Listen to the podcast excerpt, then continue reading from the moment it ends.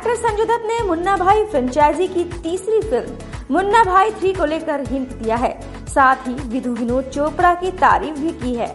Actor जल्द ही इनकी film बारहवीं फेल में नज़र आने वाले हैं।